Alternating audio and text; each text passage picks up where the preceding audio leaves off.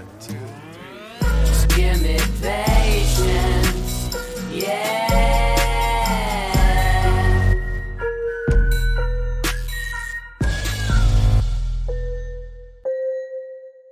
Hey everyone, Dr. Z, welcome to the ZDoggMD show. Today I'm doing something incredibly self indulgent that I hope you will love as well. We're diving into the philosophy of reality. What is reality? And my guest today is Dr. Bernardo Kastrup. Uh, he's a little bit of a gunner, as we say in medicine. He has two PhDs. One is in computer science uh, and is specializing in artificial intelligence and reconfigurable uh, systems and things like that. The second is in philosophy of mind.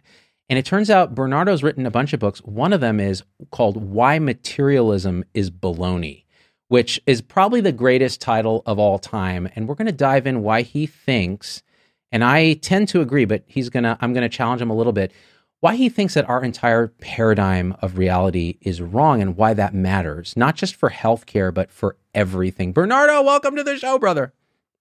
Great pleasure to be here. I'm looking forward to this. So you're in the Netherlands right now, right? Yeah, south of the country. Yeah. And uh, you guys are having a bit of a third surge, I understand. Your ICUs are filling up? That's right. We are in a, still in a lockdown and under curfew after 9 p.m. Uh, stringent measures uh, here. I'm not sure we will have a, a, a, holiday summer this year again. We'll see. Uh, well, are you, are you guys still um, slow in getting the vaccines uh, spun up? Very slow. Mm-hmm. There is no no uh, prediction about when people my age uh, will get a vaccine. Right now, they're just vaccinating people at very high risk uh, and older people.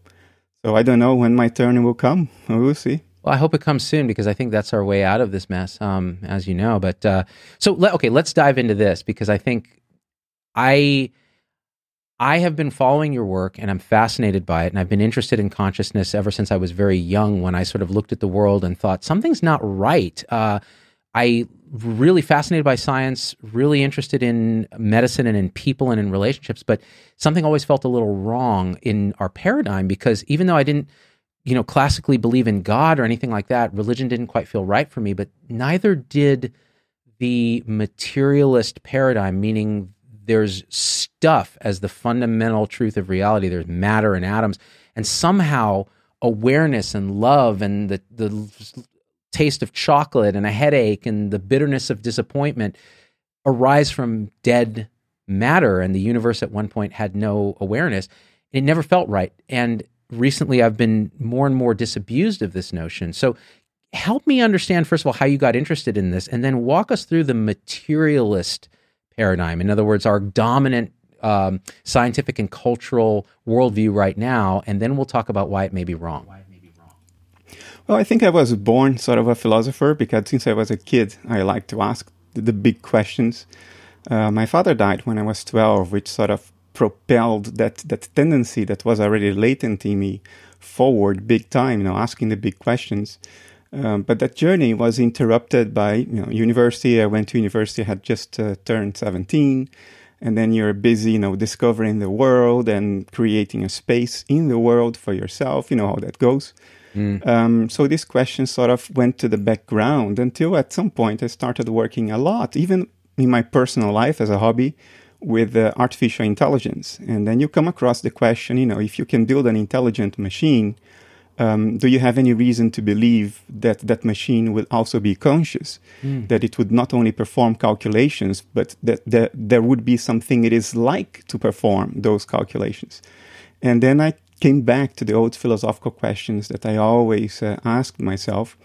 And when I looked more deeply into those questions, I realized that uh, although materialism seems to be very intuitive at a superficial level, when you scratch the surface only a little bit, you don't need to go deep at all. Just ask the next question uh, in, in the chain of questions you can ask. And you quickly realize that uh, it is um, rather easy to reduce materialism to absurdity, as we say in philosophy, which is to disprove it. Um, it seems intuitive because it tells us that there is an objective world out there independent of our individual minds.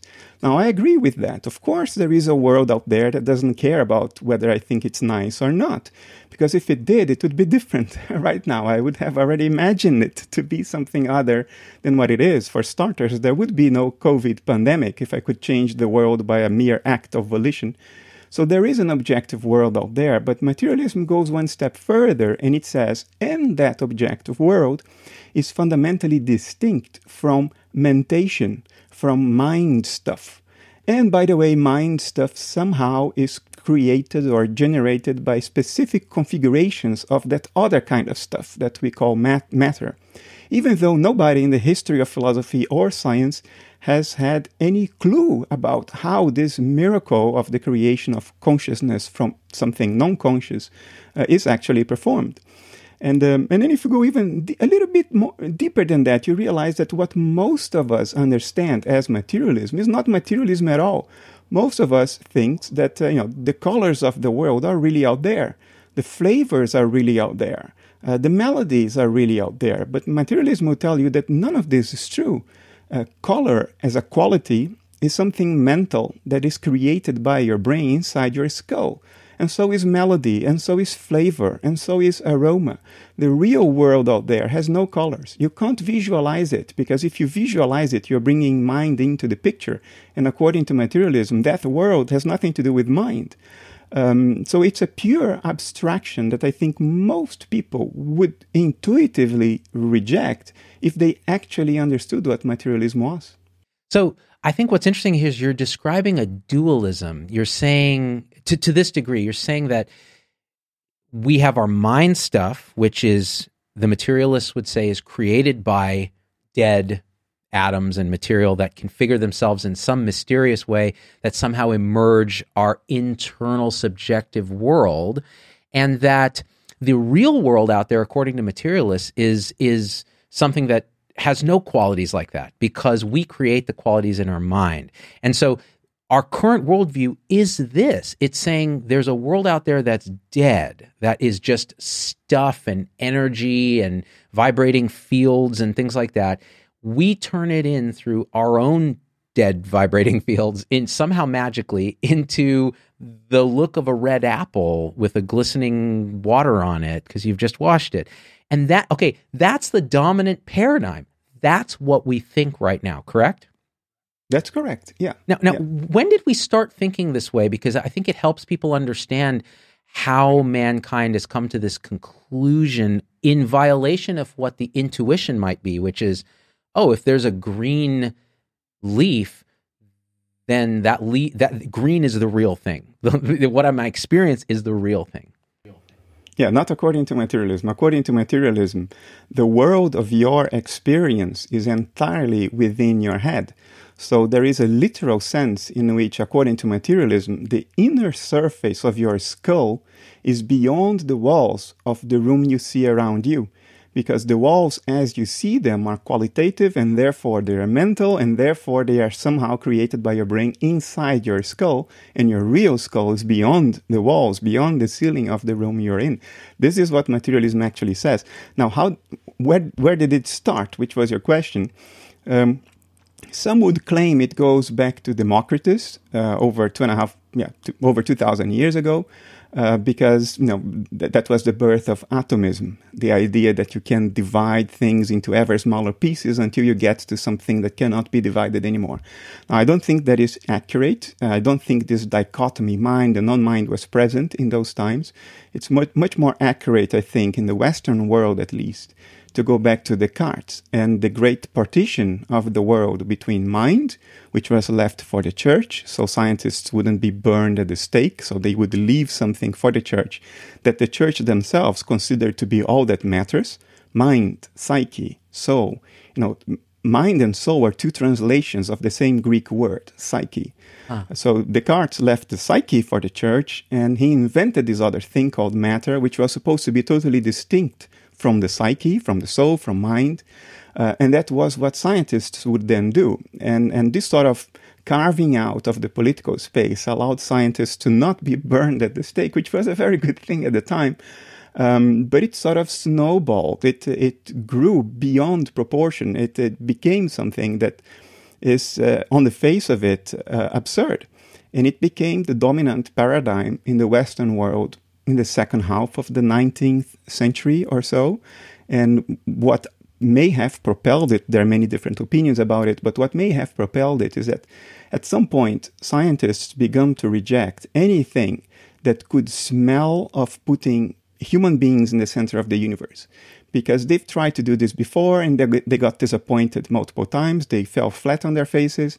And something in the collective psyche of scientists said, we are never going to make that mistake again. We are nothing. Humanity is nothing. We are irrelevant in this immense universe that is not even of the same nature that we are. Clearly, we are mental beings, and this universe is not even mental. And uh, so, this, this sort of prejudice uh, um, became uh, mainstream in the late 19th century, and it has been mainstream ever since. Although since the turn of the 21st century, science itself is beginning to, I think, irremediably weaken this because it just doesn't stand up to reason or, or thorough empirical investigation. This is really fascinating because the origin of this. Let, us assume that you're what you're going to say is correct this delusion, this idea that we are we that that we are separate from the universe and we're made of you know mental stuff is different than physical stuff and physical stuff is primal. And we're just a rounding error on a dead impersonal universe. We're not nothing near the center and certainly completely expendable. And, and it's a very borderline nihilistic view. Why? What? What's the meaning? What's the purpose? But that became mainstream for the reasons that you say. Now and then you mention, which is a perfect segue to this, in the 21st century, science itself is going, but wait, materialism has some problems. So maybe tell me what are the what are the posits of materialism that you think are compelling as a case and then where are the holes emerging scientifically in the case that the universe is dead stuff that emerges consciousness well, I think materialism, materialism has played a role in the early days of science because it sort of isolated the investigator from the investigated, and it led to a sort of built in objectivity in the scientific process because of the assumptions that were made from the get go. Um, but at some point, it became just a way for the, the tough people to distinguish themselves from the wishful thinkers, from the gullible populace who wanted good news, while the scientists were the tough guys who stared the facts in the face. And, and there is some know, ego building around that notion. Um, today, uh, materialism is, I would argue, it's untenable unless you adopt absurd hypotheses about what's going on. I can mention them. Um, one of the key tenets of materialism is that objects have standalone existence. So whether you are looking at an object, perceiving it or not, measuring it or not, that object object exists and has its properties. So it has a certain mass, a certain size, uh, uh, it's moving in a certain direction, regardless of whether anybody is measuring it or not. And what the latest experimental results in quantum mechanics are telling us is that this is a false assumption um, what quantum mechan- me- mechanics calls observables, things that can be measured, such as weight, mass, charge, momentum, speed, frequency, amplitude. All these things only come into existence uh, by virtue of the act of measurement. They only exist when they are measured. Before they are measured, they are just potentials. Um, the best you can say uh, is to abstract whatever there is out there when nobody is measuring, to abstract it and say, well, it's a wave of probabilities or something like that. And smart experiments have shown us that before measurement, the things you measure don't really exist. They cannot exist. They are not defined before measurement. And well, if matter as we understand it is not there until a mind sort of apprehends its properties, then it, materialism cannot be right unless, and this is the way out that, uh, that many scientists are peddling, unless you grant that there are gazillions, countless new material universes popping into existence every fraction of a femtosecond and for which we have precisely zero empirical evidence. So either you choose that, or you admit that, okay, what we call matter is not a standalone reality, it is a representation, it is an image of something else deeper, something that is really out there, that's not part of my mind or your mind or my cat's mind.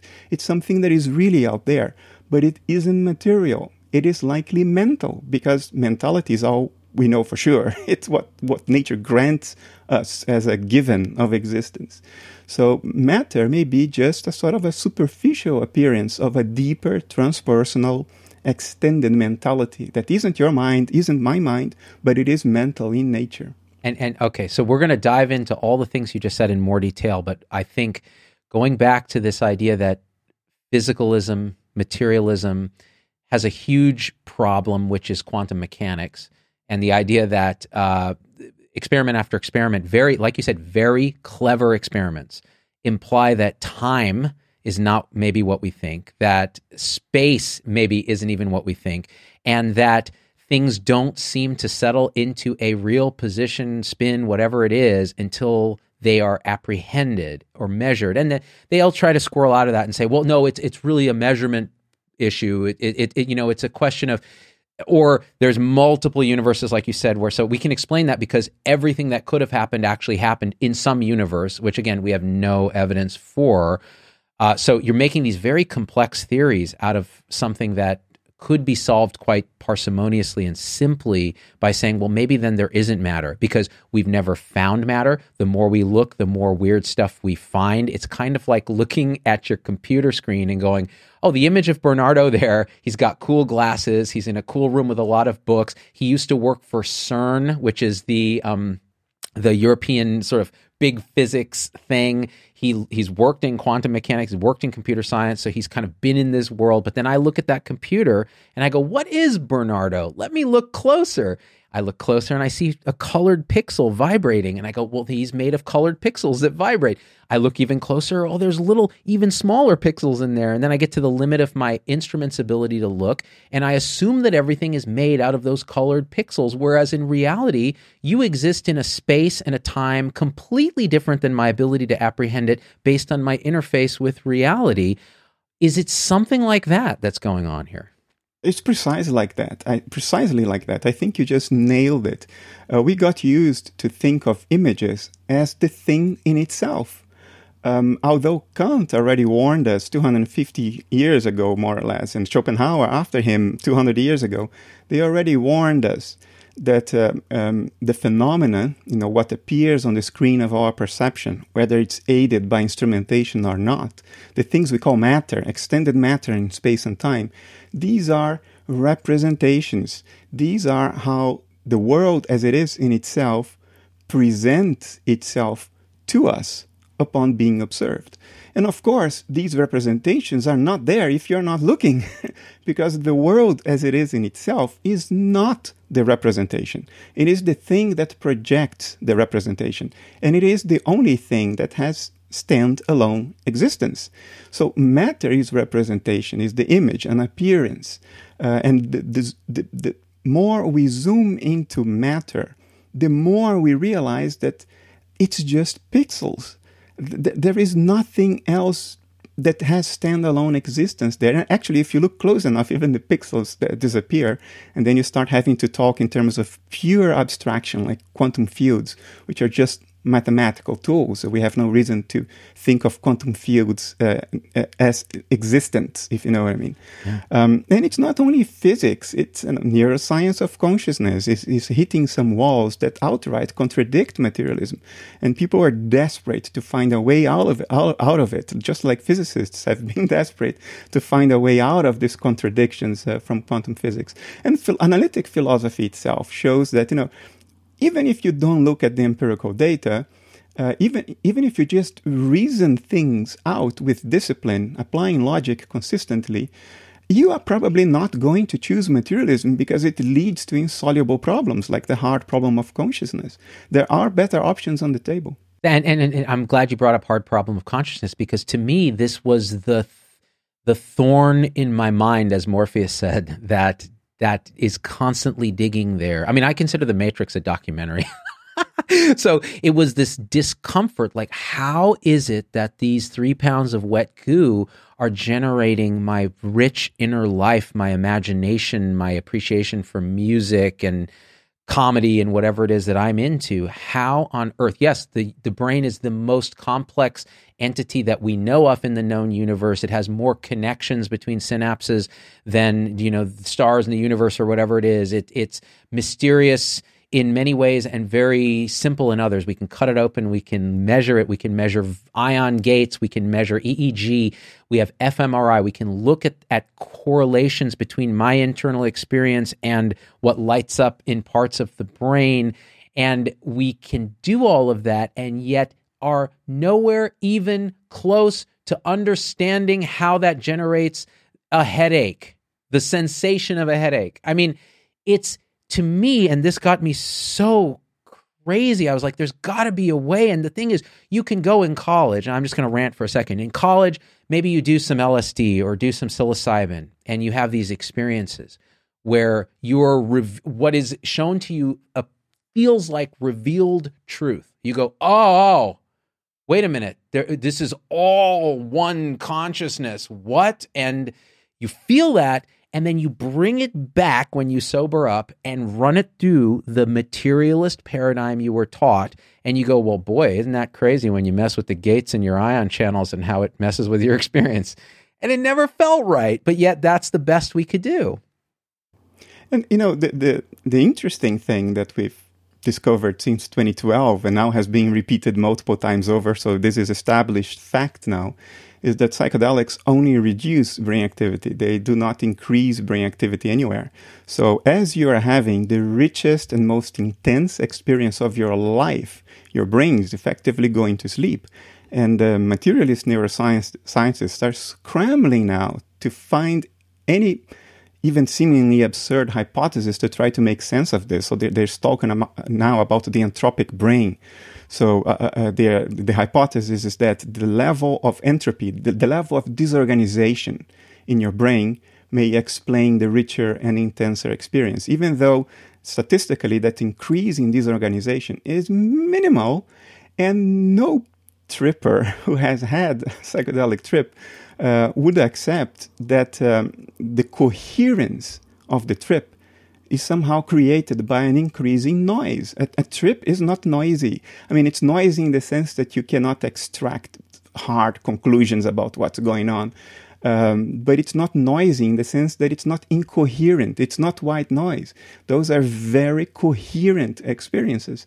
So yeah, there's a desperate hunt for uh, a way out for materialism. Um, but uh, I, I think the, the result of that desperate hunt, if anything, they make materialism look absolutely silly because the hypotheses that are being proposed are ridiculous. Look, none of this is to deny fact, and it is a fact that if a neurosurgeon cracks my skull open and start start poking around my brain with an electrical probe, he will induce experiences in me.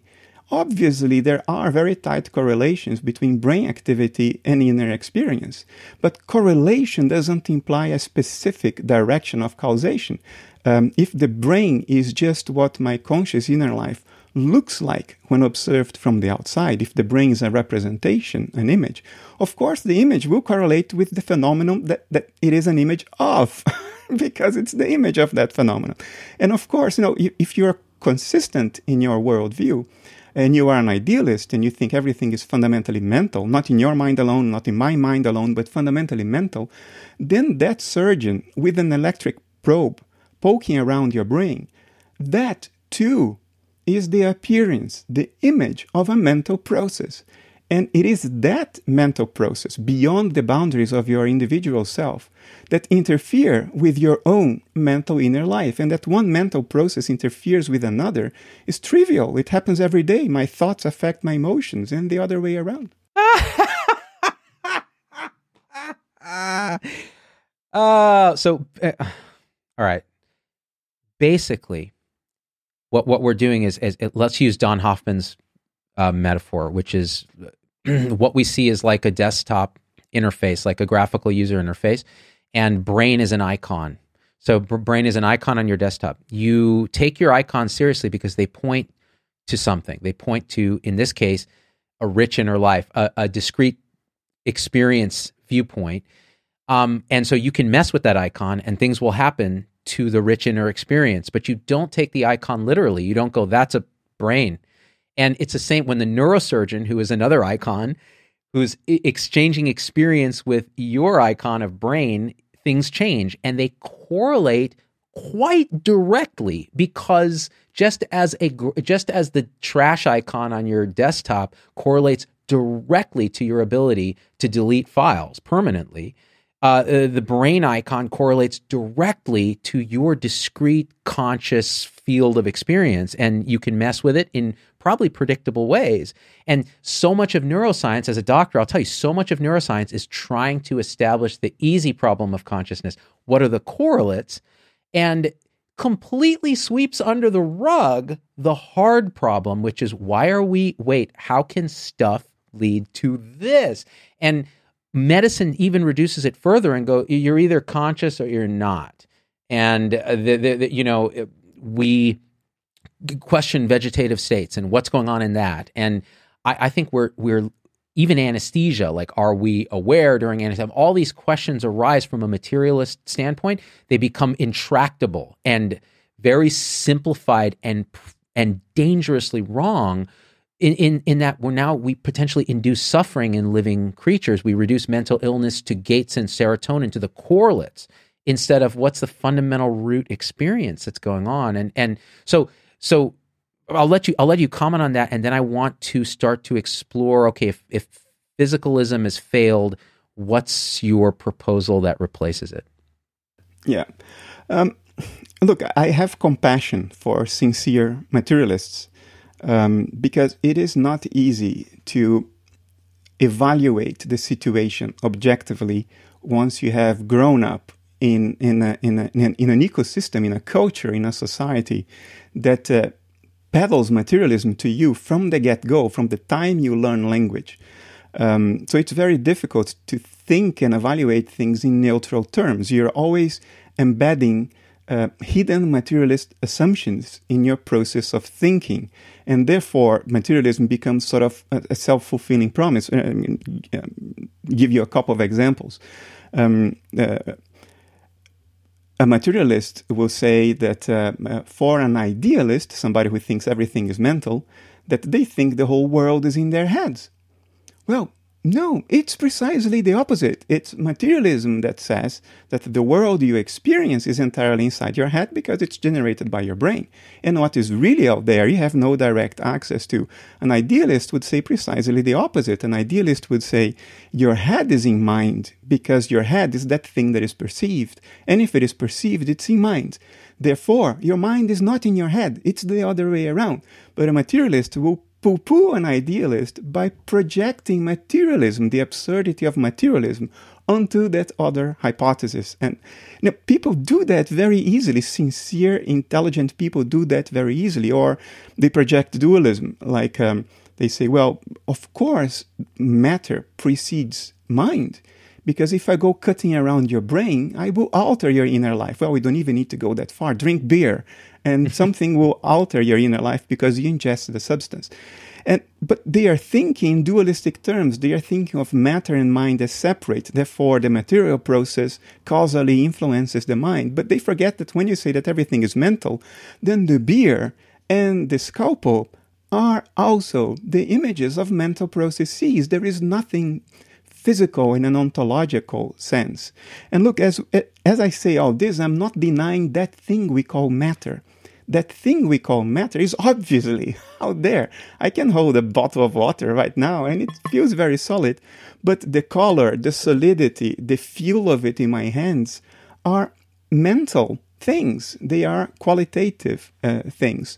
So we are denying the interpretation of what we call matter. We are not denying that which we call matter.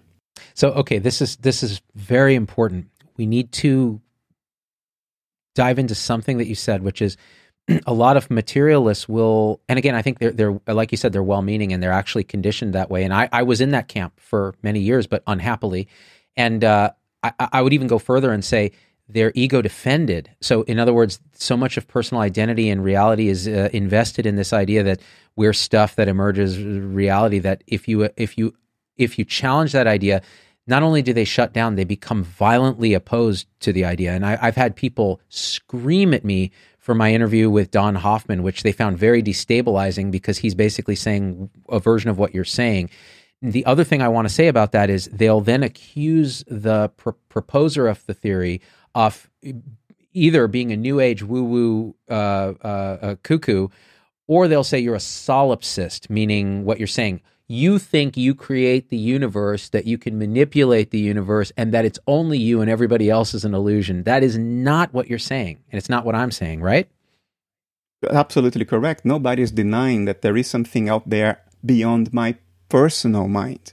What we deny is the need to postulate something other than mentality to explain whatever is out there. For, so I have a metaphor uh, to make sense of this. Suppose that you're you're standing on the earth and you're looking to the horizon, and because of the curvature of the earth of the earth, there is only so far you can see because you know the rest goes below the horizon, so you can't see the rest. So you can only infer the rest. An idealist would say, up until the horizon, what I can see directly, what I can experience and become acquainted directly with, it's all mentality. It's all I have. It's my mind. It's my conscious experiences. Whatever is not within the sphere of my conscious experiences, I, it is only a hypothesis. It's it, it's it, it's um, an inference. So up until the horizon, it's mental. Now, if I have to grant that there is something beyond the horizon, to make sense of the fact that we all seem to share the same world and to acknowledge that other people also have their own minds. So I have to postulate or infer something beyond the horizon. An idealist would say, well, if up until the horizon it's mental, then beyond the horizon we infer that whatever is out there is also mental. A materialist, materialist would say up until the horizon is mental, but beyond the horizon is something totally else, completely abstract called uh, matter and by the way, in ways I cannot begin to explain, that abstract thing also creates the mentality that goes until the horizon. I don't think this is the most reasonable, conceptually parsimonious way to go about things. It's not. It violates Occam's razor, which is a lot of times the simplest solution is correct. Doesn't now, there's no reason the universe has to be simple. There's no reason it has to be parsimonious to be correct. But materialism introduces dual, dualism and introduces uh, these contradictions it, it fails to solve and by by generating the hard problem of consciousness. Actually it's not absolutely. Right? It generates that. It's not like this is an extant problem in the world. Like how do we how do we generate consciousness from brain? No. Materialists have a theory that then generates the problem. Like how well then absolutely. why are we awake? The hard problem of consciousness is the absurd implication of the materialist hypothesis. If I, if I can formulate it accurately, I would say there is nothing about material or physical parameters in terms of which we could deduce any of the qualities of experience there is nothing about a particular pattern of brain activity in terms of which I could deduce how it feels like to have a bellyache or to fall in love or to taste a strawberry. Um, we know that there are empirical correlations and we can catalog the correlations, but there is nothing in principle about physicality in terms of which you can deduce mentality. So you are left with an impassable gap. Um, now, under any other circumstances, that would just be the point when you say this hypothesis has no future. Let's backtrack. We took a wrong turn somewhere in our line of thinking because it has been reduced to an absurdity now. Uh, let's try something else. But because we are culturally so committed to it, instead of acknowledging the absurd implication, we label it a problem and we say, one day we might solve it. Well, good luck with that. Pull a chair while you're waiting. so before and okay, so basically in your and we're going to get into your theory in detail, but I I want to I want to dwell a little bit more on the absurdity of the current paradigm because I want people to start to instinctually feel the same discomfort that we feel with with the absurdity of materialism. And again, because people are resistant to this, I think building that case first before you go, now here's a different idea of what reality might be and it isn't solipsism. It isn't saying that it's just my mind and nobody else's mind. Your proposal is different. It's it's it's very remarkable actually, and I think people are going to want to hear it. But it seems to me like physics and science, whether it's astrophysics, et cetera, we're pushing. So for the last three, four hundred years, we've really nailed it. I mean, we quantum mechanics allowed us to make the electronics that we're communicating with. Um, uh, medicine has advanced dramatically, mostly through vaccines and public health. The rest of it's mostly garbage, except for some surgical stuff. I firmly believe most of what we do doesn't work. Um, but it has a mental component to it, which we'll talk about. That uh, implies a, a therapeutic alliance and a healing effect and a placebo effect that we discount in our materialist paradigm, and yet is probably the majority of healing for for a lot of people. But all this stuff has worked to the degree that it's worked, but now we start to run into some problems. Quantum mechanics, like the more we look down with our Large Hadron Collider and we find the Higgs boson and, and, and, and this and that, and then more contradictions appear. Well, why doesn't it, why isn't it reconcilable with re- relativity and, and, and how come when we keep looking down, then we propose strings, which are more abstractions that are mathematical abstractions we seem to be running up against a wall, particularly in physics, where things really haven't advanced in a while. Is that because we're hitting the pixel density of our interface rather than actually looking at reality? I think in, when you talk about foundations of physics, I think we are most definitely reaching the, the, the, the resolution of the interface itself. So if you look closer, you only see bigger pixels, or, or things would disappear altogether because you start looking in between the pixels. Um, look, science is the study of nature's behavior, not of what nature is. So it, it is a misunderstanding to attribute scientific and technological development to materialism. Materialism is just a way of thinking about that behavior, but what empirical experimentation gives you is information about the behavior, not about the nature of the thing that behaves. And this is a very important distinction because it, it, it, it bears on the scientific method itself. What kind of what questions can it answer fundamentally? And the scientific method is based on experimentation. And what experiments tell you is how nature behaves, how nature reacts to an initial set of circumstances and an action imprinted on nature. So fundamentally, it only tells you how nature behaves. But that's enough for you to develop technology. If you have behavioral models of nature, predictive models, and you know how nature will respond if you do this and that, that's all you need to create mobile phones and medicine and cars and spaceships. It is irrelevant what nature essentially is. That's why isness or being um, is the subject of metaphysics. And metaphysics means literally the study of what is. Only in the popular culture, it has come to mean uh, some spiritual woo woo. Well, that's not what the word actually means, technically. Metaphysics, the study of being, science is the study of behavior. Uh, I can explain this with a metaphor. Imagine, I don't know whether you have kids, but imagine a seven year old kid playing a computer game. Uh, the kid will inventorize the behavior of that game. He, he, he or she will know exactly what the game would do if he or she acts in this or that way. So much so that kid can become the world champion in that computer game.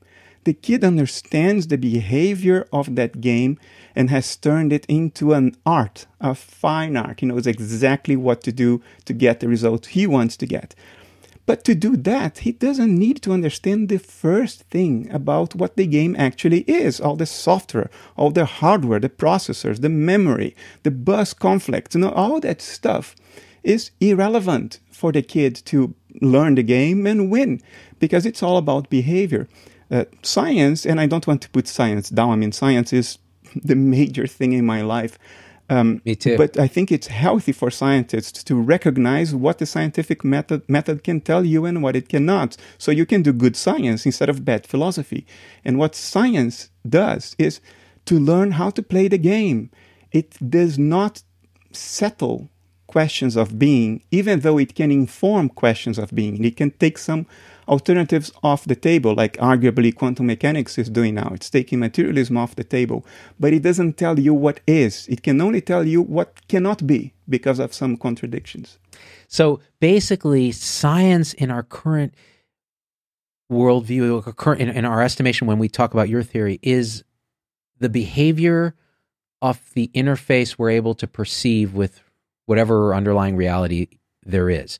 So the metaphysics metaphysics of isness, of being, of awakeness, of awareness, whatever we want to call it, um, th- that's that's one thing. But we can still play the video game of life and win by manipulating icons in this thing, like our child would play Grand Theft Auto, or mine play mine my kids play Crossy Castle. They're like you said, they're really good at it, but they don't have the first clue about the quantum mechanics involved that generated the microprocessor. By the way, I'm having Federico Faggin on the show um, in a in a in a couple weeks, and he's going to talk about this stuff too. But uh, he kind of father of the microprocessor and the the idea that that's science and it's important. And nothing that we are going to say now, moving forward, impacts that in a way that lessens its brilliance uh, or the fact that it's crucially important. What it what it will do is add a deeper layer of truth to what science is, and that will empower it for the next phase of our understanding. That that's the way I Absolutely. like to think about it. Uh, yeah. Uh, uh, yeah, yeah. So I mean, so tell so now. Okay, it's not this stuff. This is just icon. It's all mental. That makes no sense to me. What do you mean? What's the universe made of, and what's it doing? And how come I can't access your conscious? You know, there's a million questions here. So hit, hit, hit me up with your idealism theory. Okay, okay. Um, let's start easy with a with a thought experiment. Imagine that you're very sad, even despairing, and a feeling we all are well acquainted with, I believe. And if you aren't, you haven't lived long enough. you're going to be. Um, and then we go to the mirror in the bathroom, and and we see that contorted face, um, that image on the mirror, and tears flowing down the eyes. Do we think that that face contorted, the contorted muscles and the tears flowing down the eyes, do, do we think that that's all the story, that that's all there is to say about sadness? We don't. We know that that's just a image, a representation of what is actually the thing in itself, the sadness we feel from within. My contorted face and the tears in my eyes are just what my sadness looks like when it's observed from a certain viewpoint, like in the mirror or, or when somebody else is looking at me. From within, there are no tears, uh, there are no contorted muscles. From within, there is only the thing in itself, which is the sadness. Now, we all understand this. We understand this distinction between the external representation and the thing in itself, which is the only standalone reality, the thing that projects the external representation. Um, but we forget about it when it comes to the rest of the world. We think that the rocks and, and the moons and the volcanoes, that we think they are the thing in itself. We think that they are the whole story about the external world, which sort of requires a, a um, an arbitrary discontinuity in our story about nature. When it comes to us, we know we have inner life and that uh, our bodies is, is just on the external appearance of our inner life. Uh, a problem we try to solve by saying, well, inner life doesn't actually exist. It's just the material stuff. It's just the image. it's an illusion, um, as Dan Dennett, as Dan Dennett would say, yeah. right? It's just an illusion. Yeah. Right. Yeah, and, and, never mind the fact that an illusion is already a conscious An experience. phenomenon. Yeah, right. right, right. It's already the thing you're trying to deny. Um, so we understand that when it comes to us, but our intuition fails us uh, when it comes to the rest of the world. So my point is the following: matter, all matter, including the tears in your eyes and including the galaxies out there, matter is the name we give to the extrinsic appearance of extended mental processes um, that may be out there or maybe within here uh, in us. But either way, matter is how these mental processes look like when observed from a certain perspective. And to be more technical, that perspective means when they are observed from across a dissociative boundary. So for me, there is no arbitrary discontinuity in nature. Matter, all matter, is always what inner mentation looks like when observed from across a dissociative boundary. Uh, and then the question is okay, where are these dissociative boundaries? We can talk about that as well. But that is, in essence, what I'm putting forward. We can explain and make sense of everything by sticking to the one sole uh, given of nature, which is mentation. We know mentation exists. That's that's where it starts from uh, for us. Anything else we come up with is a result of theoretical reflection. The given is mentation. And my point is, we can explain everything in terms of mentation. Not my mentation alone, not your mentation alone. There has to be extended mentation out there. But in all cases, the thing in itself is mentation. And matter is just representation, the phenomena, or what uh, uh, Don calls uh, the virtual reality headset. We have evolved to gather information about the world surrounding us in the form that we call matter. Because if we would just mirror the states of the external world within ourselves, we would dissolve into an entropic soup. We would not be able to resist the second law of thermodynamics. And this is a theorem that has been proven by a group of neuroscientists, by the way. We have to encode the information we get about the outside world in order to have a sort of at a glance view. So instead of feeling bits of what is actually happening in the mentation within which you are enveloped and surrounded, instead of filling those directly by bits and pieces, um, you get a dashboard. Evolution has given you a dashboard that conveys the rele- relevant information in a very neat, compact way that provides an overview at a glance uh, which allows you to maintain your structural and dynamical integrity despite the second law of thermodynamics, and which optimizes your chances of survival. Matter is that dashboard.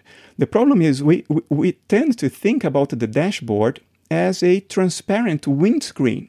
Now, this is what we have to drop there is no transparent windscreen. Evolution would have never done that. We would be driven swiftly to, to extinction. That's what Don has proven. And that's what other neuroscientists have shown as well. We would, we would dissolve in an entropic soup. There is no reason at all to think that the screen of our perception is a transparent windshield. It is most definitely not. It's a set of dials on a dashboard. So, are those dials the thing in itself, the world as it is in itself, is a pilot flying in the middle of a storm, flying by instruments. When he looks down to his instrument panel, is what he sees the storm outside, the real sky, the clouds, and the winds and lightning outside? Of course not. The, the, the, dashboard provides critical, important information to the pilot that allows the pilot to fly safely and land safely, but the dashboard is not the world. When we say that the world is material, we are basically saying, well, the dashboard is the world. Well, good luck trying to prove that, trying to make sense of that. It isn't.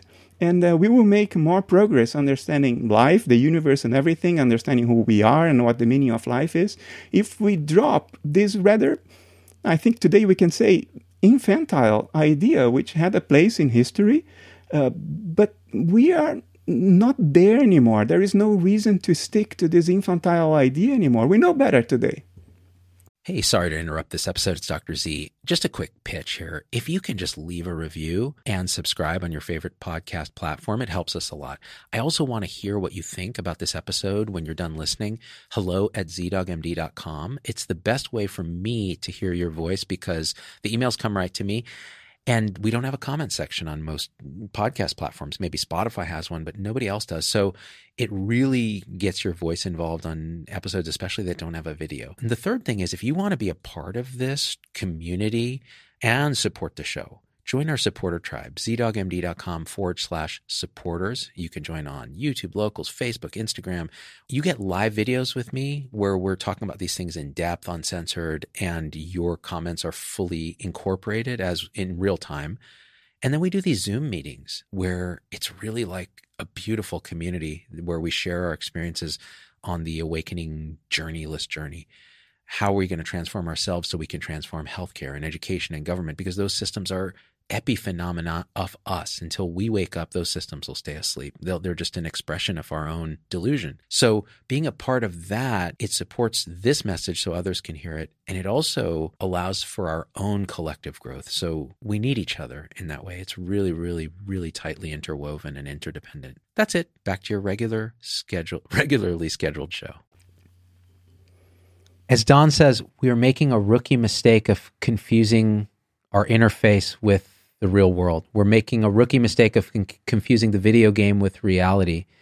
And I, am going to dig even deeper into what you're saying. When you say everything is mental or mentation, another way to frame that is the universe is nothing fundamentally but mind stuff, consciousness, awareness. That is all that is.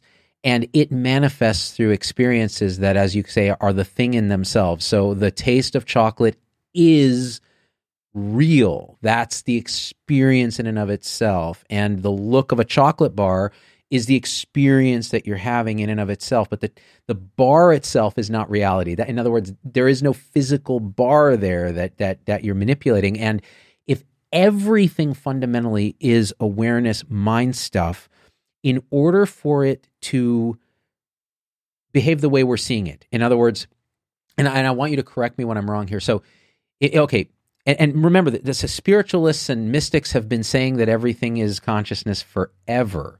But then the questions arise. Well, then why is it that I can't read your mind? Why is it that if everything's mind created, why is there so much consistency in the laws of nature? In the fact that you and I both looking at a car see the same car, the fact that um, you know, uh, uh, we're so afraid of death, it must mean that our consciousness completely ends. Uh, where are these borders and distinctions? Why is there only one consciousness? All these questions arise, and you actually have thought through all of this. And I, would love you to start to respond to the mess that I just threw at you. um, it, it, it's curious how, in, in this kind of discussions, we become blind to to things that we know. Um, and let me highlight that by just pointing them out to you. Uh, a, a, lot of people who are not idealists would say, well, the world cannot be mental because I cannot control the world at will. I cannot just wish it to be different. But let's remember, you don't control your dreams. You don't control your nightmares, otherwise, you would not have them. You don't control your obsessions, otherwise, nobody would be really obese. Um, you don't control your anxieties gosh, you don't control your next thought. Where does your next thought come from? And now it's amazing how little of our own individual mentation we have under control. It's amazing how little we understand about the internal consistency of our own dreams. Um, so when we say that idealism cannot be right because the world is out of our control, it's like, hey, where are you coming from when you make that statement? So, my argument is the following. Um, since the advent of neuroimaging in the 21st century, uh, we are in a position now to know that a certain phenomenon that has been in the annals of, uh, uh of psychiatry for at least over 100 years, we know that that phenomenon is real. Now we know that. And that phenomenon is dissociation. And there are many levels of dissociation. Uh, some types of forgetfulness can be considered dissociative. Um, but dissociative identity disorder is the big one, is when a person claims to be many. And each of these dissociated personalities called alters, each of these alters sometimes even denies the existence of the other or denies being the other and claims to be a entity in its own right with its own dispositions, its own memories, um, and we know that that's not fake. Now we know that because uh, neuroimaging experiments have shown that dissociative processes can be distinguished from controls, uh, you know, measurements made on actors pretending to be dissociated, pretending to themselves to be dissociated. Mm. Uh, actual dissociation can be distinguished on the basis of neuroimaging. And we know that dissociation is even blinding. There was this case of this woman in Germany, a study published in 2015 uh, a woman who had several alters, and was what was peculiar about that woman's DID or dissociative identity disorder is that some of the alters claimed to be blind, even though there was nothing wrong with the woman's eyes, and other alters could see perfectly well. So organically, there was nothing wrong with her. And uh, the scientists had a brilliant idea. And the idea was let's hook her up to an EEG or an MEG. I don't remember what it was. I think it was an EEG and measure the, the visual cortex uh, activity while the blind alter is in control. And guess what? with the blind alter in control, even though the woman's eyes were wide open and things were happening in front of her, there was no activity in the visual cortex. No, you cannot fake that. And when uh, another alter would assume control, then visual activity would come back in the visual cortex. This was published. Um, so we know that dissociation exists and it's strong enough to make you blind, literally, even though organically there's nothing wrong with you. Now, here is nature telling us that there is something in nature that does exactly what an idealist needs to happen in order to explain the nature of everything, explain why I can't read your thoughts and presumably you can't read mine. We are dissociated from each other and from the rest of the mental universe within which we are inserted. There is a dissociative boundary between our inner mentation and the mentation that's going on on the other side of that boundary. And, and this dissociation has an appearance. There is something it looks like. Just like the dissociative processes in the mind of a DID patient look like something in an fMRI, there is an image that can be used for diagnosis uh, purposes.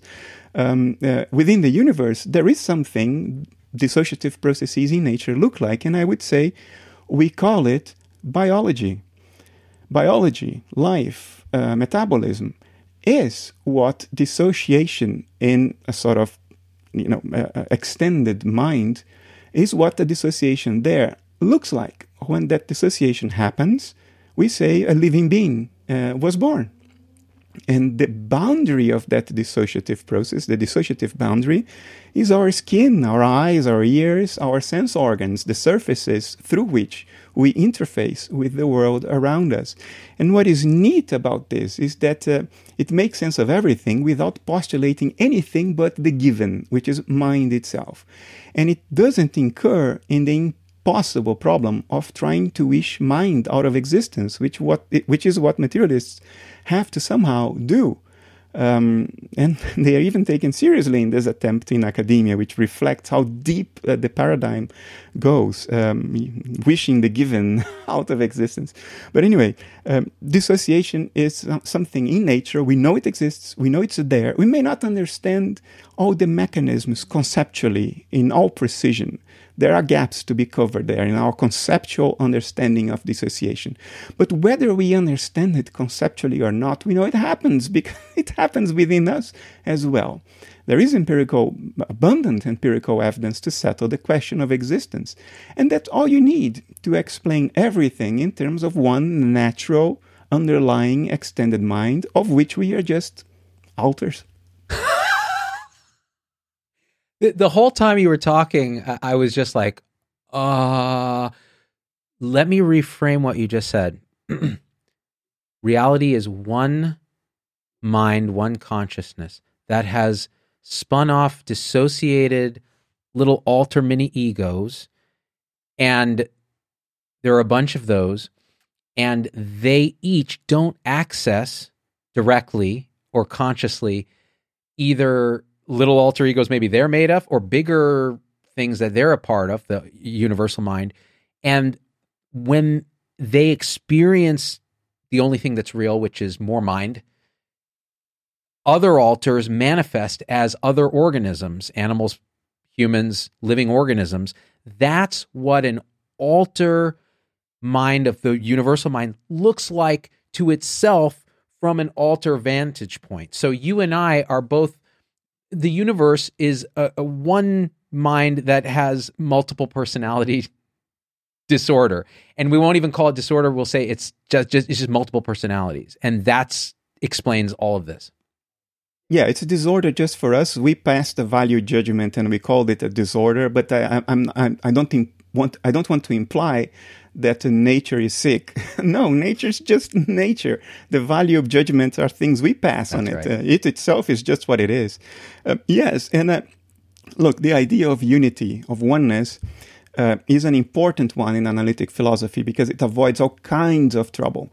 If you postulate more than one, what philosophers call uh, uh, um, ontological primitive, more than one self um, standalone thing that exists, if you postulate more than one of them, you run into the interaction problem. You run into questions like, well, why are there then two if they are completely unrelated? It's like it's two miracles, right? Mm-hmm. Um, and how do they interact if if they are completely distinct? What's the what's the space between them? What do their borders look like? Exactly Right. Yeah. exactly so when you postulate multiplicity you run into very hard problems and that's why physics itself is also trying to drive to oneness and we call it unified field theories um, M theory is the is the latest uh, unified field theory. It's not worked out yet, but science itself drives to that because it avoids all kinds of problems that uh, seem to be insoluble. So it's no surprise that I'm driving to that as well because it avoids, for instance, the combination problem in philosophy. Like uh, if I postulate that my neurons are conscious, how do I explain my unitary consciousness? Now, then the consciousnesses of my neurons would have to combine in some way, but it has been shown already, anal- already analytically that combination is incoherent, that you cannot uh, coherently postulate a, a, a theory of combination.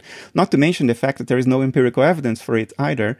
So w- we avoid the hard problem of consciousness, we avoid the combination problem um, by starting from oneness and then explaining diversity through a process that we know empirically to exist, which is dissociation. So the answers, I think, have been staring us in the face for quite a while. We just have to have the eyes to, to see. So start with start with one consciousness to avoid all those ontologic primitive interactions that we don't like. Everything is one thing. Then solve the problem of why I don't know your mind and you don't know mine by saying there's a dissociation, which we have evidence for already. Every time we dream, we create a, an alter that lives in a world that is bigger than us that we create. Uh, and then when we wake up, we come back to the universal mind that, that is there. So there's a mini version of that. And then you have the the dissociative personality disorder, which we have examples that you can actually measure real blindness correlates in a brain when the alter is blind. But you then so then you can say, okay, so this there's precedent for this in the world. So one thing alters, then answer this question: Why do us alters see the same general universe with the same laws and the same physics and the same interface? At least let's stick with our species. Why why is that the same if everything's mind? Wouldn't it just be shifting like a dream all the time as the mind changes? What's going on? Because we, as alters, are immersed in the same mental content. Um, and, and the way this external mental content looks like to us, um, the way we gather information about it through our dissociative boundary, as given by evolution, presents this common outside mental environment as the inanimate world, as the stars and galaxies and moons and planets. It's what our common environment of mentation looks like when observed, given the sensory organs that evolution has equipped us uh, with. So, yes, there is an objective world out there, but it's not essentially material. Matter is just what it looks like when observed from across our dissociative boundary. What it is in itself, it's mentation. But we are all inserted, immersed in these mental processes, and that's why we agree with each other that we are in the same world. We are, we, we are in the same world, indeed. It's a mental world, but we share it. So we're living in the same dream of a dreamer that is vastly us and also bigger than us. That's we've forgotten we're a part of. And this, this is this is a metaphor, of course, um, but the metaphor is closer to reality than I dared imagine uh, in the beginning. Um, research on dissociation is fascinating. I would encourage everybody to to have a look at that. There is research done, I believe it was at Harvard, um, back in the nineties, I think. They've done research with patients of DID. I mean, again, we call it a disease. I don't mean to imply that it's a disease at a universal level. It's just nature. Um, dissociation happens in nature.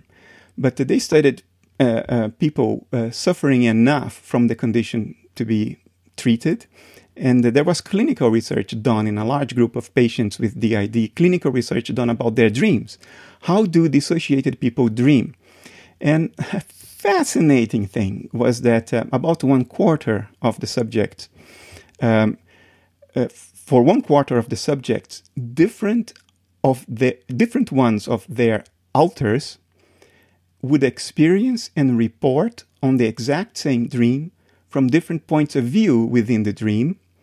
and alters could see each other as different characters within the dream. Wow. So the dream was yeah, the, the common dream of that one person, one mind, but the different dissociative personalities would experience the dreams from different points of view and see each other as different people within the dream. Um, and this is fascinating because it's so close to what might be going on right now. You just have to take the subject as you know, the cosmos, the universe, and we as its dissociated alters partaking in the same dream and experiencing the same dream from different points of view. Uh, the analogy is is surprisingly uh, deep. Oh my uh, I don't think it would need to be that deep to settle the questions, but that it goes that deep is is only nice, right? It, it's it's, uh, it's quite remarkable. I mean, it ma- it makes you think of the fractal nature of reality. If there's one mind that dissociates into us, why can't we dissociate into subminds that can interact with each other in a dream that we create, and then onwards and down with no end? You, we have no idea because you can't really explore it that well.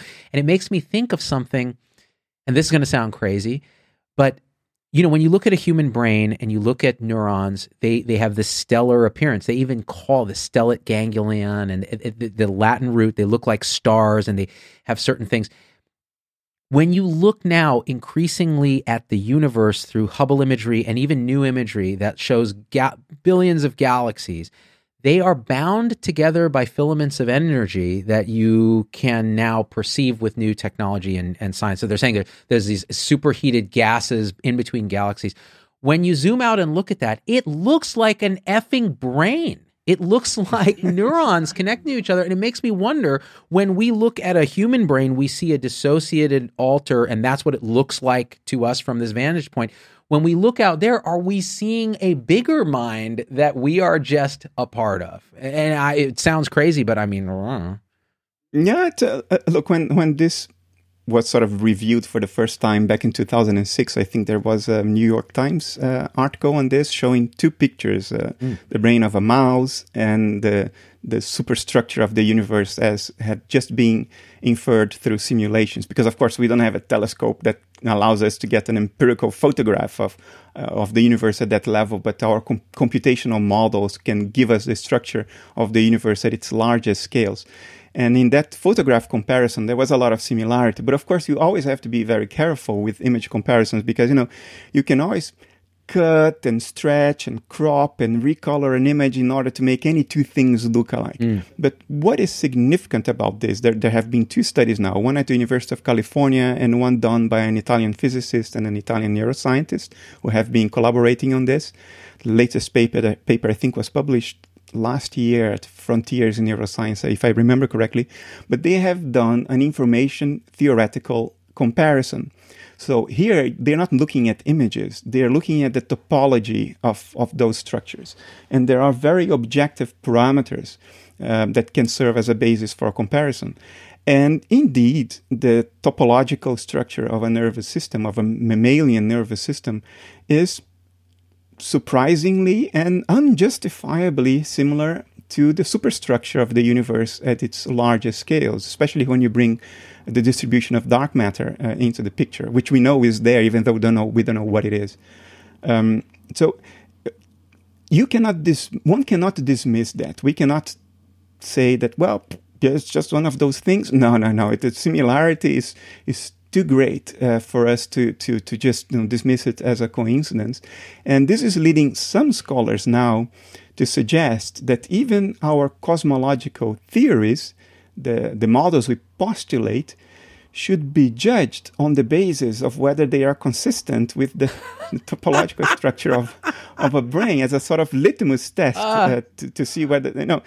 So this is going far, and what's remarkable is that we are growing used to this idea since 2006. We are sort of getting settled into this fact that, okay, there is this similarity, even though nobody has a reasonable hypothesis to account for this similarity on materialistic terms. And it, it's just completely different laws coming into play at completely different scales, many, many, many orders of magnitude apart.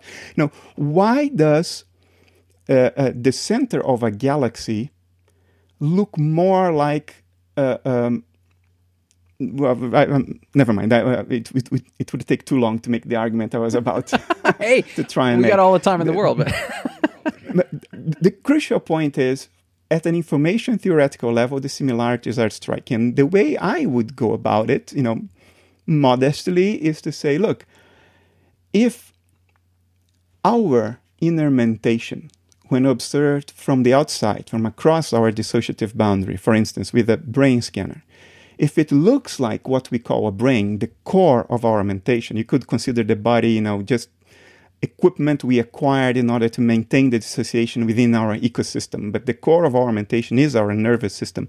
If our nervous system has a certain topology, because that topology is what inner mentation looks like, and if the rest of the universe is also mental in nature, then I think it's pretty reasonable that the rest of the universe at its largest scales would have very similar topology. I don't think this is surprising at all. Both are representations or images of inner mentation. So why should they be different? That's how nature behaves when it produces these representations. And these representations are, are images of the same kind of thing. So, of course, they look alike from an information theoretical level. So, so basically, that was a beautiful way of saying, "No, you're not crazy, Zubin. That that may actually be a thing." so, so it, I, I hope the audience is starting to feel this understanding that the invoking idealism, which you, you've referenced several times, this idea that the universe is primarily mental, is very much simpler and more parsimonious and more consistent with what we observe than the materialist paradigm, which generates tons of errors and problems uh, uh tons of problems like the hard problem of consciousness, what's going on with quantum mechanics, etc. And and actually let's find an intermediate point because then the materialists will come back and say, well, okay, no, no, no, we'll grant you that consciousness is unexplainable and it's in the pure material paradigm. But what about the panpsychist paradigm, which says material exists, but it has a property like spin, charge, mass, which are also abstractions, by the way, um, it has a property of consciousness. So, an electron, there's something that it's like to be an electron. And somehow these things combine to form higher consciousness that then can do math and play video games. How do you think about this? I might have two main points of criticism about it. One is that nobody can give a coherent account of how this combination might happen. Actually, there are several papers published now um, which provide a rationale for why any idea of combination is fundamentally incoherent. For instance, if one of your neurons is seeing blue and the other is seeing red, uh, and then you say, well, the combination sees purple, but how can that be? Because one sees blue and the other sees red. So unless these two things that have been combined cease to exist and become a third, which is a magical step, you can't account for the combination. So there are there are all kinds of thought experiments that indicate that um, a combination of fundamentally different fields of subjectivity is always uh, uh, an incoherent idea. Um, and let's not even get into empirical evidence because there is none uh, for, for this kind of stuff happening in nature. Unlike dissociation, for which there is plenty, plenty of evidence of empirical evidence that it does happen in nature. My other point uh, against panpsychism is that uh, it doesn't solve anything. It just avoids the need for a solution because you know, I, I, am a naturalist and a reductionist, and you may say, well, these are prejudices. Maybe, but that's how that that's how I think. I want to drive to reduction as much as I can. I think the best theory of nature is that which explains everything in terms of only one thing and not a whole series of things. Um, when a panpsychist says that uh, matter really exists as matter with the boundaries we attribute to matter. So, subatomic particles are the building blocks of nature, elementary subatomic particles. And then they say, well, but next to having mass, charge, spin, and so on, they also have this property that we call phenomenality. There is also something it is like to be that particle. So it's material, but it's also fundamentally mental. And that solves the problem because then mentality is, is fundamental. It doesn't need to be explained. Well, I think this is a cheat. It's just throwing what you can't explain into your reduction base and saying, well, I accounted for it by saying that I don't need to explain it.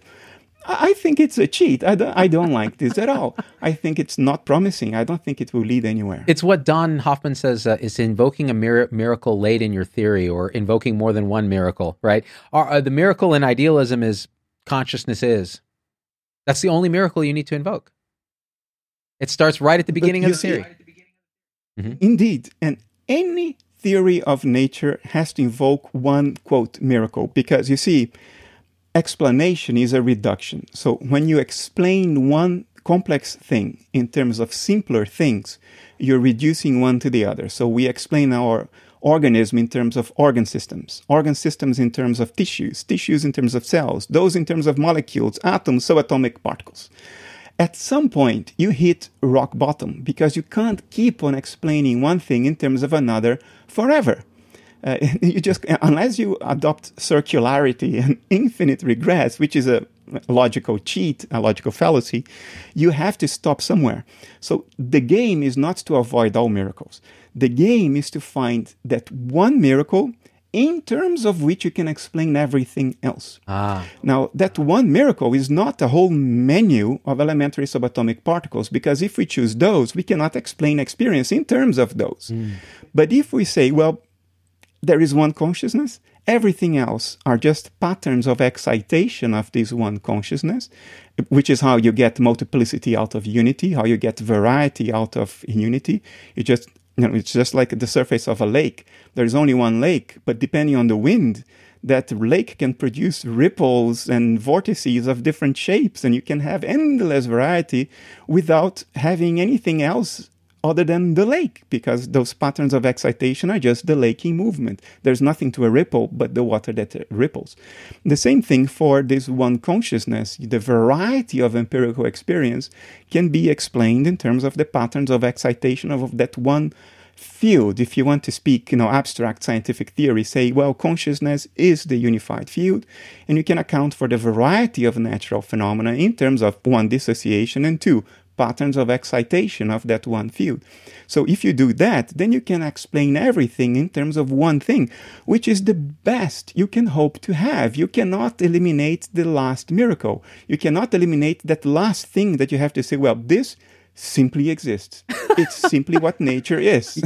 And we cannot go beyond that. that, that makes perfect sense. You need one primitive truth, and if you can get to that rock basement and build an entire world, as Don says, if you can spin up quantum mechanics and relativity and all our science from that one truth using a theory that incorporates that as the base theory, then you found an answer and you can test it and you can go on. And and so let's play a game then, Bernardo. Uh, in your using this theory of idealism that everything is fundamentally one consciousness that has dissociated and that it, every phenomenon is a vibration of that consciousness. It's a it, it's made of consciousness. It's like you and i are both waves in an ocean. We're both the ocean and the wave. And this wave doesn't experience what that wave experiences but when we dissolve we might and we'll talk about death because i think that's going to be important but so then answer me this. What the hell is a rock and how is it different than a dog? I think a dog is the appearance of an actual dissociative process in this extended field of mentation, if you will. So there is something it is like to be a dog in and of itself. It has a private inner life of its own because uh, it's the appearance of a dissociative process that creates a dissociative boundary and therefore leads to this private character of inner experience.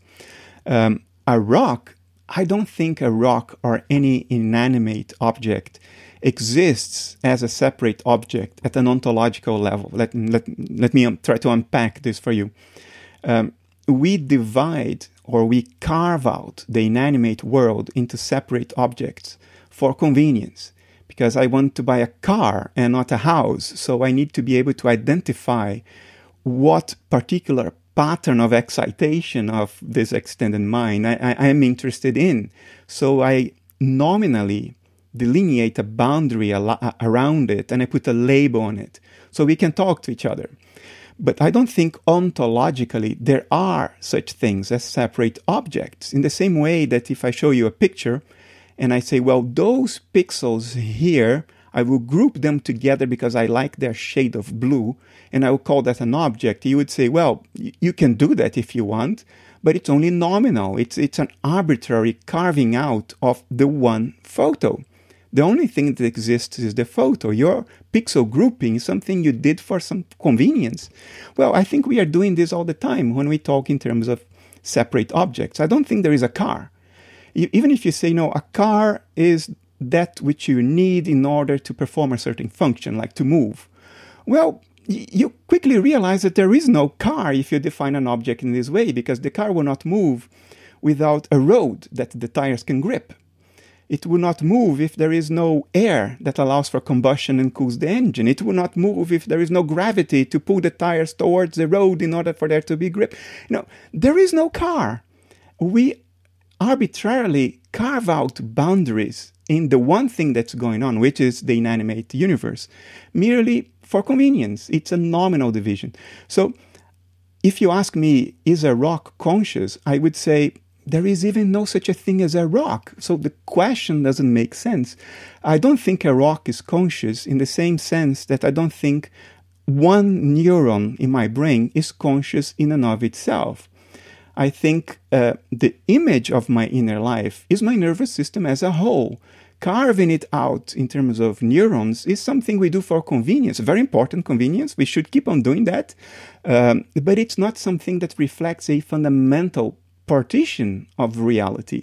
Um, a neuron is just a set of pixels in, in that image of my dissociated inner life, and a, a, subset of pixels that I carve out for convenience.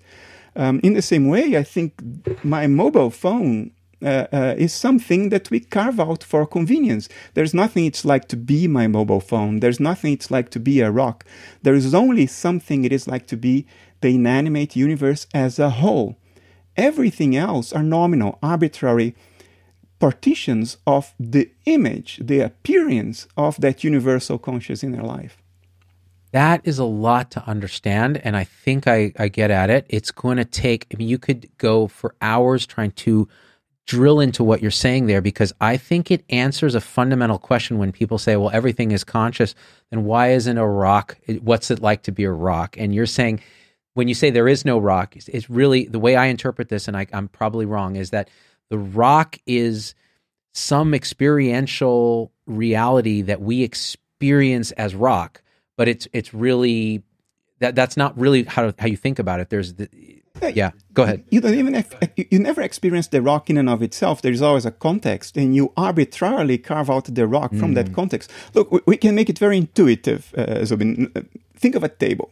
Suppose there is a panpsychist who says everything is conscious. That's not what an idealist says. What an idealist says is everything is in consciousness. Mm. Not that everything is conscious in and of itself, mm. because the idealist would even uh, reject the concept of thing as, as, separate entities. So for the idealist, everything is in consciousness and exists by virtue of being a pattern of excitation of consciousness. Not your consciousness alone, not mine alone, but an extended field of mentality. Now, the panpsychist who says every object is conscious faces immediate problems like, okay, you're saying the table is conscious, right? So, what if I take one of the four legs of the table out? Does it hurt then, the table? Is that leg now conscious in and of itself, separate from the table? And then the panpsychist might think and say, well, yeah. Then it's okay. What if I glue the leg back? You know, and, and, and then you, you run into these arbitrary things. Is the river conscious? Okay. So where does the consciousness of the river ends and that of the ocean begins?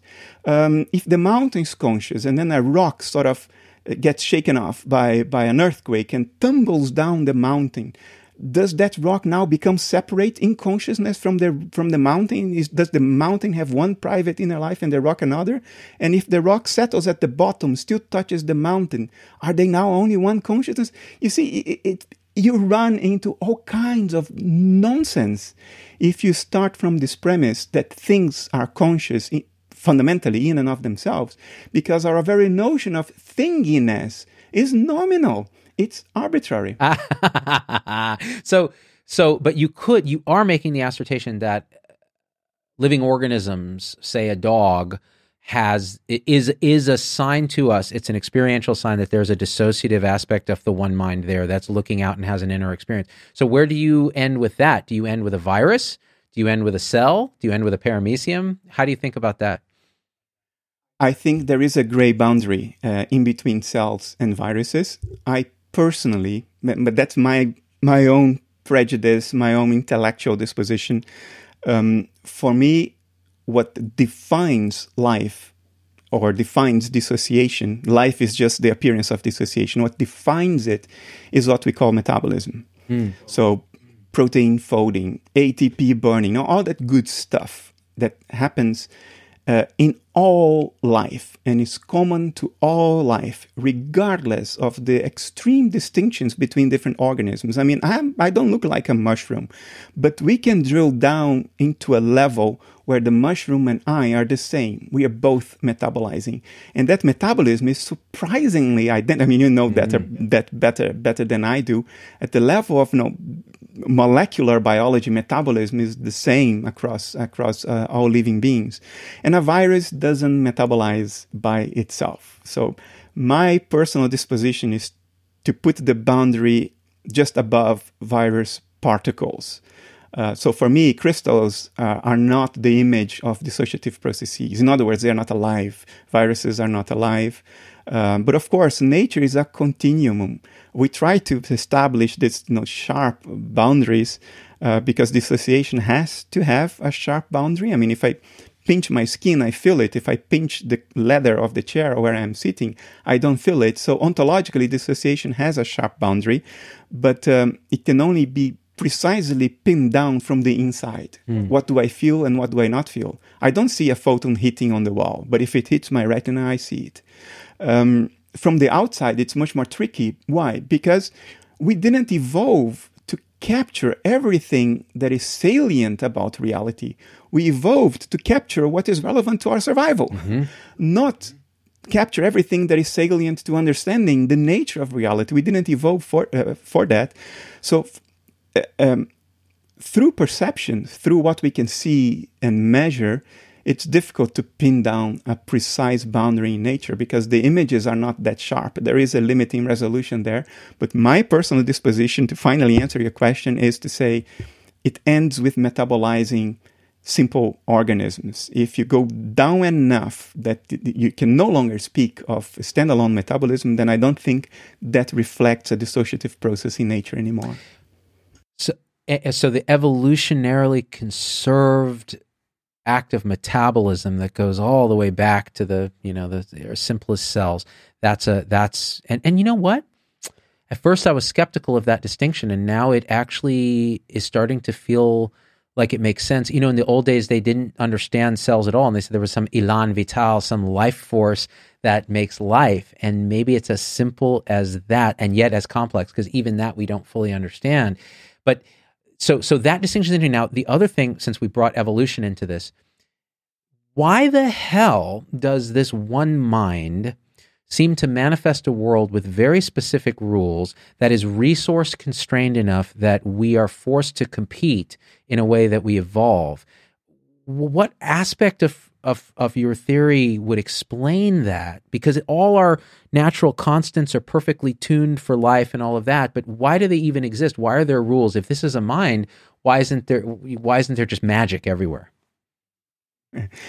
Um, I, I, completely understand the intuition underlying uh, that question, but I would invite you to to explore it from a different angle. It's very tempting for people who are confronted with an uh, idealism, not, not only analytic idealism, but idealism for the first time, to ask the question, why? Because we are mental beings and we are always asking for the reason, the motivation that underlies everything, since that's what drives our behavior. And we then sort of anthropocentrically transport that to the whole of the universe. Mm. But I would invite you to, to, to consider that for most living organisms on this planet, there is no why that's not how they operate. Um, the question of why arose with metacognition. And arguably, we may be the only metacognitive animals around that think symbolically, that are able to objectify their own thoughts and experiences and have the thought, I am having this experience. I don't think my cat walks around going, I am having this experience now. I don't think my cat metacognizes, my cat experiences, and my cat reacts instinctively. You see, instinct always provides a clear, unique, and immediate answer to every natural circumstance. Animals who behave instinctively have predictable behavior. Crocodiles are very predictable. Um, we are not because we have evolved this ability to objectify our own subjectivity and to think about our own thoughts, think about our emotions, and then ponder and deliberate. Uh, this is a very human thing that has evolved after three and a half billion years uh, uh, of suffering and pain on this planet. It's not something that was there in the fabric of nature from the beginning. And therefore, I don't think it's something we can attribute to the field of mentation that is out there because that field. Uh, at, the, at, that broad level, didn't undergo the pressures of evolution in a, in a planetary ecosystem. Um, so I, I don't see a reason to think that the field of mentation underlying nature at large uh, would have metacognition of or, or, premeditation or plan things out or ponder what's the best way to go about things. And i think there is evidence that it's exactly not that. I think there's plenty of evidence that it's instinctive because the laws of nature seem to be very stable very predictable. We can model them and they reliably you know unfold according to the same regularities since we've begun taking records. So so nature at large seems to behave instinctively in the sense that it always has one immediate and precise answer to any set of circumstances. And that answer has regularities, and we call those regularities the laws of nature, which is, of course, a metaphor. It's not a law decreed by a god, it's just a reflection of what nature is. Nature can't help but being what it is, and therefore behaving the way it behaves. And I think that behavior is instinctive. I don't see good reasons to project onto the rest of nature um, a cognitive, a higher cognitive capacity that we have evolved at great cost after three and a half billion years on this planet. So the one mind doesn't necessarily think like a human. It doesn't. It doesn't necessarily have this metacognition where we're thinking about thinking, where we're aware of being aware, where we have a why that we impute uh, as part of our instantiation. More like more like our cat maybe that it has or i'm probably simplifying this but it, it's more that it just is what it is. It has a certain way of being and why are we here? Because we're here and it just that manifests to us as these laws of nature but it's a regularity a predictability etc so you correct me on that but then also what's where is the space in that for free will in this model? Do humans actually have any component of that? And i know that's a two hour talk in itself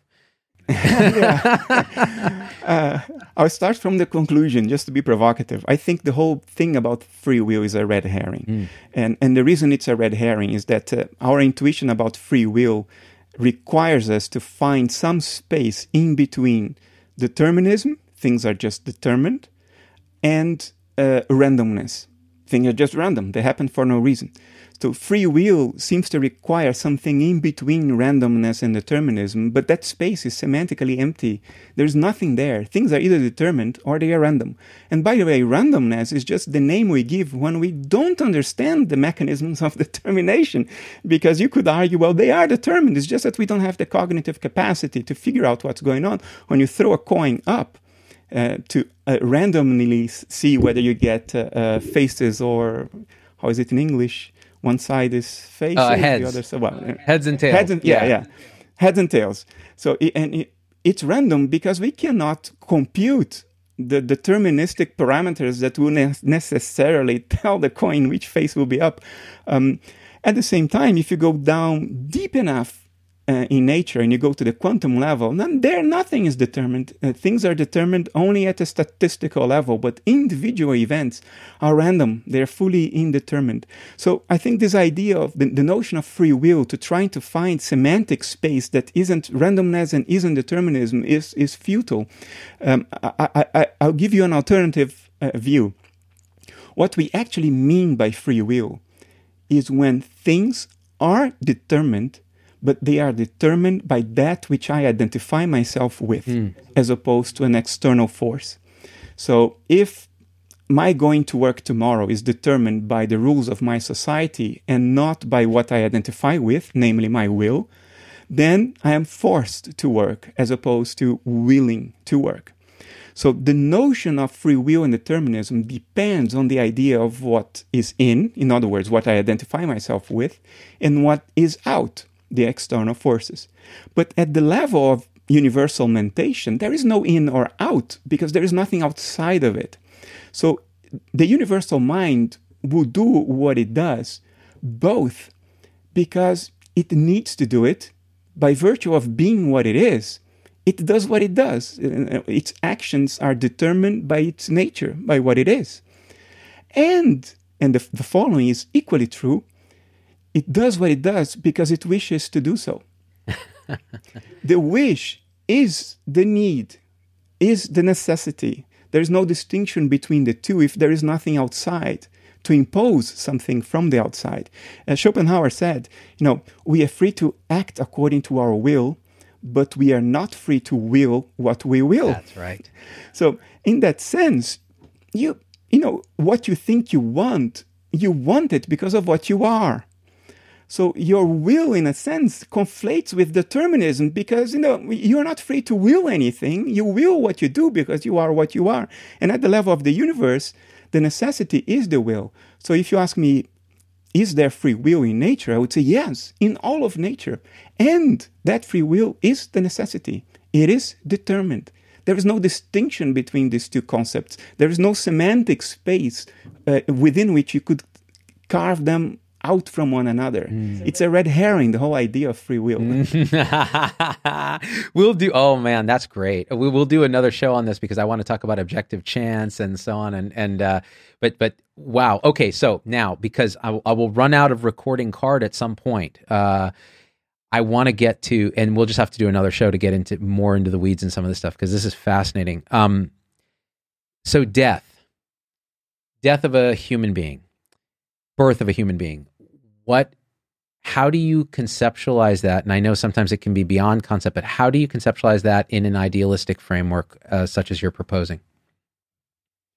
If life is what dissociation looks like when observed from across its dissociative boundary then death is necessarily the end of the dissociation. What we call death is what the end of that dissociation looks like. Um, what should it feel like from within well, if dissociation constrains your field of subjectivity, your field of experiences, then the end of this dissociation just enlarges it. So to put it in a yeah, maybe poetic way. Mm. Who am I to, to to put it poetically? But I know it will sound a little bit poetic, which I tend to guard against. But I have no better descriptive way to put it. Um, life is when you observe the world death is when you become the world. Ah. What is accessible to you only through representation becomes accessible now to you directly. So now you're not knowing the world by looking at it, now you're knowing the world by being in it. Because you can only access the thing in itself by being in it. Uh, so if the dissociation ends, you no longer have the dissociative boundary or the screen of perception to become acquainted with the world indirectly through representation. Now you become the world.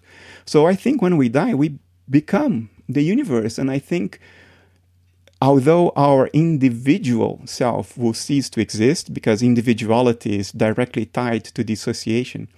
Uh, so our individual self will probably cease to exist. I don't think we will regret it any more than we regret and mourn the death of our dream avatar when we wake up um, it's only from the perspective of those in the dream, the, those that are still in the dream, that there is a great loss. I think from the first person perspective, I don't think you will register that as a loss at all. On the contrary.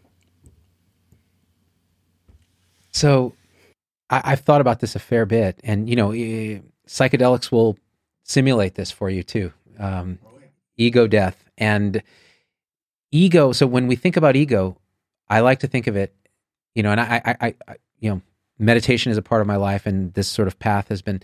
But when I think about ego, I think about in the in your model, I think about a dissociative internal uh, uh, process of discursive thought that creates a sense of I, that reifies the boundaries between I and the rest of the world, that is defended, that has its own personality and habit energy and habit pattern, and that meditation is a way to look at it, to watch it, and to realize it's in you. It is not necessarily you, right? You're the awareness in which it arises.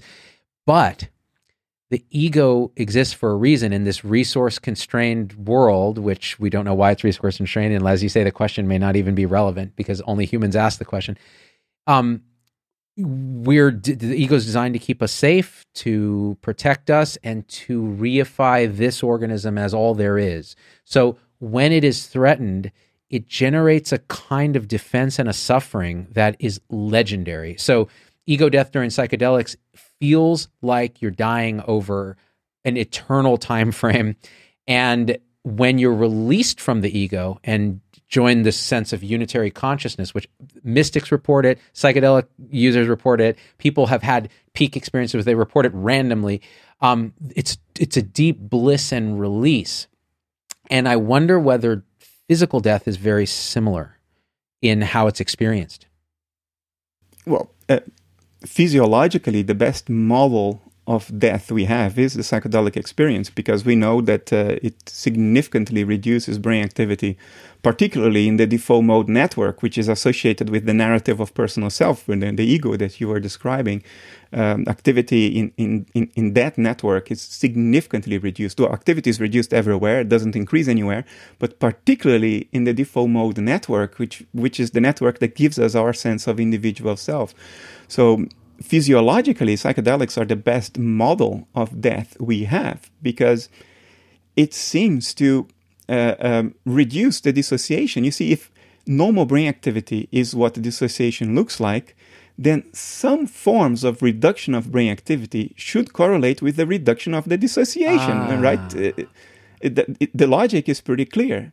again, it's not only your anatomy, but it's also the, the ordinary patterns of brain activity we have that are the, the appearance, the image of a dissociative process. So it stands to reason that uh, a reduction, certain reductions of brain activity, not necessarily all, some of them can just reduce the contents within the dissociation, the experiences within, but some patterns of brain activity reduction should be what a a reduction in the dissociation process itself looks like. So some reductions in brain activity should impair the dissociative process itself, should make the dissociative boundary more porous, more permeable. And I think that's exactly what psychedelics do. They impair the dissociative mechanism, so you become less dissociated, and that's why there is ego death. I think it stands to reason that that's a very good model of actual death because in actual death that's precisely what's going to happen. Your your, your default mode network goes dark and uh, activity ceases and dissociation reduces. So I, I take very seriously ego dissolution as the best guess we can have um, to to to what death uh, will feel like. And from that perspective i think it's it's a great rehearsal because psychonauts know that if you don't resist ego dissolution, if you just let go, which is very easy, very to easy say to say, very, very hard, hard, to do, do. yeah, very hard to do. but you can get to a point where that's natural. Um, I, have you know, I considered psychedelic experiences as part of my research. I think I wouldn't be serious if I would go talk about these things without undergoing those experiences myself. So I've done that with based on a lot of study. I went to my doctor. I was checked out before I did it. I live in a country in which it's legal, mm-hmm. So I had all these benefits. So I did it very thoroughly, and uh, you do get to a point where ego dissolution now is it's you, you ride it out with pleasure because if you've gone through the path enough times that you know that what is awaiting on, on the other side is pretty good if you only you let go um, what is hard is to come back, which I call re-entry, when the dissociative mechanism reasserts itself, and the entire concept of space and time come back because space and time are cognitive modalities that we've evolved to survive. Um, they are not out there. No, even neuroscience, even physics itself is telling us today space and time are not absolute. Not fundamental. Yeah. Um, when they reassert themselves and the idea of restriction comes back, that that's massively unpleasant. and it is the reason I don't trip anymore, to be very honest with you, Yeah, uh, Zubin. I, I, I, ego dissolution, I ride that wave now, no, doing a hang loose. but re entry, coming back. Oh man, I, and I feel so bad about life afterwards for 48 hours that I, I don't do it anymore. I, I believe you, and and I'll say even so they they've looked at fMRIs of monks, you know, uh, meditating, and it's the same thing, quieting of the brain, quieting of brain activity, and they will report oh a sense of loving compassion for everything because they are everything.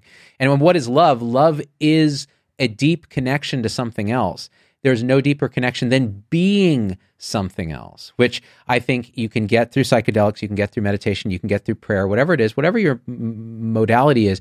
I think it points to the truth that you're saying. If we're getting just more, you know, philosophical and less scientific about it, but I, but I think that. Um, I think this idea of ego dissolution being painful, but then getting used to it, but then ego reentry never feeling good is fascinating because it implies something very positive, which is the the all, the that the, the, the universal mind being back in that is blissful, is peaceful. It is a different experience and that should in many who've experienced with psychedelics, experienced with meditation, they don't fear death in the way that the contracted ego mind does, where it's like, this is it, annihilation, I'm done, I'm terrified.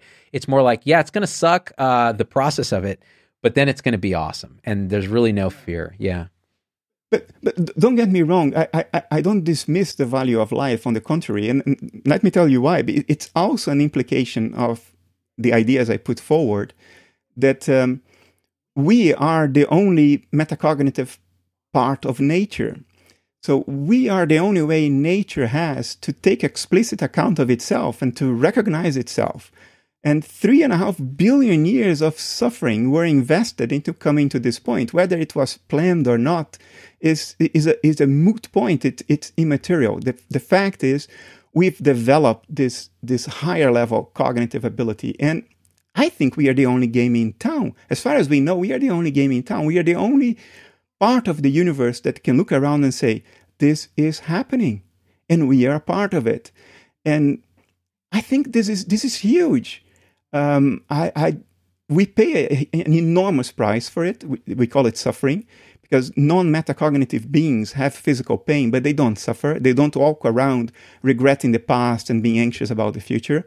They are always in the present. So we suffer because we are metacognitive beings that can identify themselves as individual subjects, separate from the rest.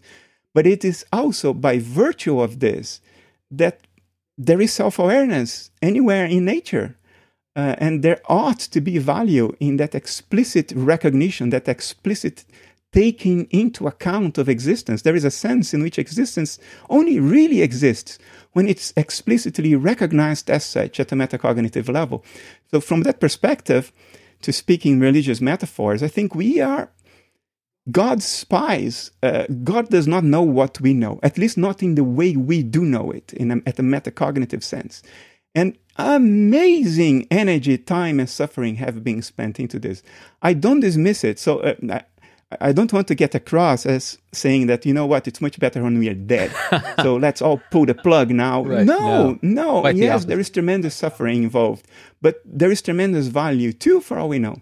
That that was beautifully put. I, I really want to emphasize what you just said because you know the Buddhists have a saying that like you know being born as a human is the greatest of the gifts because you have this ability of consciousness to know itself in a metacognitive, meta aware way. And again, we'll put a value on it and go, well, consciousness did all this so it could know itself because that's what humans do. They'll put their humanized, anthropomorphized spin on it. You were going to say something? Well, well, well you know, there, there is room for telos for for a goal, even without metacognition, because you see, um, a metacognitive goal is a pull from the front. You already know where you want to be, so you pull from the front. But there is a push from behind as well. You're going somewhere, not because you know where you want to go, but because at every point in the way, you know whether you're getting colder or warmer. You know whether you're feeling better or ah. worse. So y- there can still be a telos, there can still be an attractor that doesn't attract. Actually, it's just a push from behind, and things look as though there were there was there were an attractor from the front, but everything is pushed from behind. Is still progressing towards a goal, like the game of no, you're getting warmer or you're getting colder. You can still steer from behind. This might be going on. I love that. I love it. I mean, the telos. So, to define telos for folks because they they may be. Um... Telos would be uh, um, the final cause. You know, the thing you live for, the thing nature is unfolding towards, mm. uh, that that that ultimate end goal, the end game. What are we trying to get from all this? What do we need to do in order to get there? That would be the telos. Uh, and nature is teleological if it is moving towards the telos. But that can happen by a push from behind. In other words, we are instinctively feeling our way towards the telos, but there is no part of nature that knows exactly where it is. We are just feeling our way towards that. Or it can be a pull from the front. There is some God sitting on a throne in the sky that knows exactly where we want to go and will sort of massage us towards that. I don't think the latter is what's going on, but I think nature, through us, is feeling its way towards the telos. Yeah. So this is fascinating to me because it, it, again, the meaning of the universe, the reason we're all here, da, da, da, all the big questions. You could just say, well, consciousness is, or the universal mind is, and it is the way it is, and as a result of how it is, it is unfolding in a way that finds its way towards an end that is is the result of what it is not that there's somebody there going, we want to go here. It's just, this is who I am yes. and this is me in the world, which is how I like to think about human authenticity. If we're looking at the fractal nature of reality, humans are little mini versions of the of the all. When we're authentic to who we are, when we wake up, when we stop trying to be someone we're not, when we stop listening to the discursive voice that is that is negative self-talk and all that, we show up in the world in a way that feels right. And almost invariably, we're more successful, we're happier. Even it doesn't have to be money.